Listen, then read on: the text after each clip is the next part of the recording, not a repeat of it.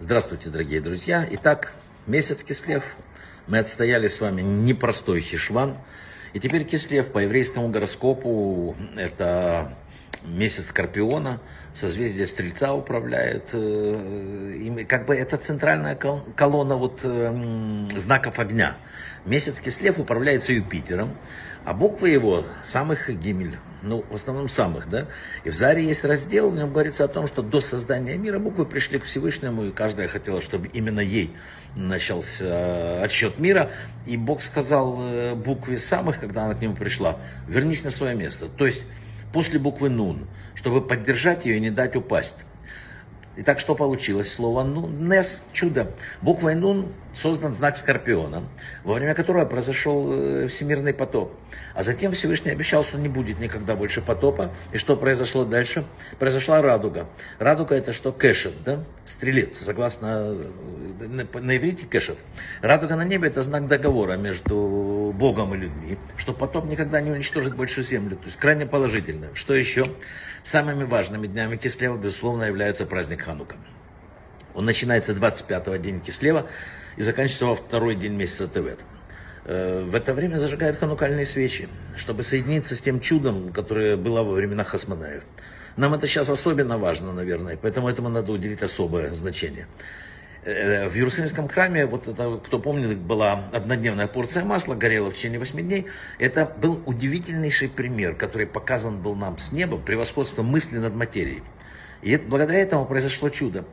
И вот э, такие условия, и, конечно же, вмешательство Всевышнего принесло то чудо, которое случилось две тысячи лет назад. Но написано в Кабале, что каждый год, вот 24 числа месяца Кислев, возвращается та же самая энергия в мир. И согласно еврейскому гороскопу, э, гороскопу эта энергия снова выделяется на протяжении всех восьми дней. Представляете, как мы можем воспользоваться? Что еще по Кислеву? Э, в Кислеве работает чувство сна главное. И несмотря на то, что мы спим почти треть нашей жизни, сон остается для нас загадкой. Возьмем, к примеру, сон, когда он первый. Если ты хочешь понять сущность какое любое явление, найди, где оно в Торе появилось первый раз.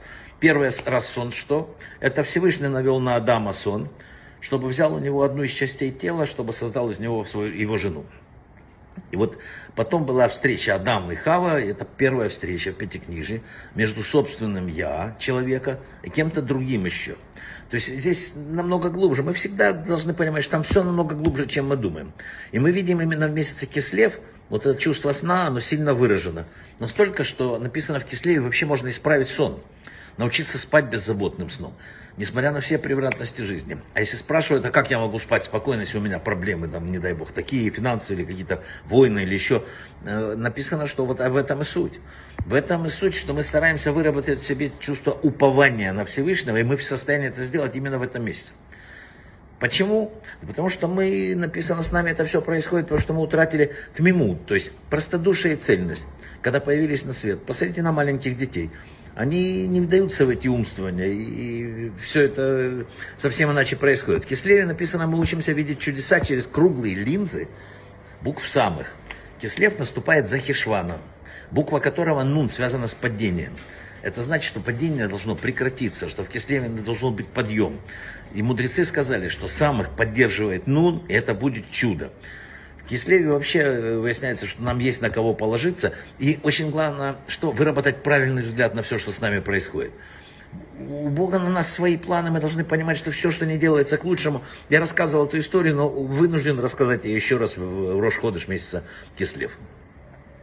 Э, как дела там, спросил Болшемтов водовоза Йоселя. И тот говорит, слава Богу, очень плохо.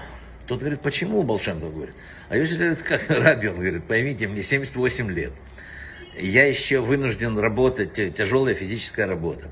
Дочка моя несколько дней назад развелась с мужем. Настрадалась от него, переехала в мой дом с детьми, я полон печали и так далее. Беж говорит, благословляю тебя, чтобы у тебя все было хорошо. И хасиды начали думать, а что, как, как ему станет хорошо, что через неделю они едут опять в Йоселев. Спрашивает, Йосели, как дела? Йосели говорит, у меня великолепно. Все, я счастлив, рад, благодарю Бога за все хорошее. Посмотрите на меня. Мне 78 лет, да? А я еще работаю физически, а люди в моем возрасте уже двигаться не могут. Моя работа очень важна, я водой обеспечиваю людей. А недавно моя дочь, которая страдала там супруж, наконец развелась со своим мужем, и теперь с детьми. Мне так приятно в доме, мы находимся в компании наших внуков. И тогда хасиды поняли значение слова благословение. На самом деле ничего ведь не произошло в этой жизни водовоза, за исключением одной великой и очень важной вещи. Он начал иначе смотреть на мир. Это сделало его жизнь другой. Вот нам в этом месте надо посмотреть на мир совсем иначе. Все, что вокруг нас чудо, и мы должны это рассмотреть. Брахава от слаха.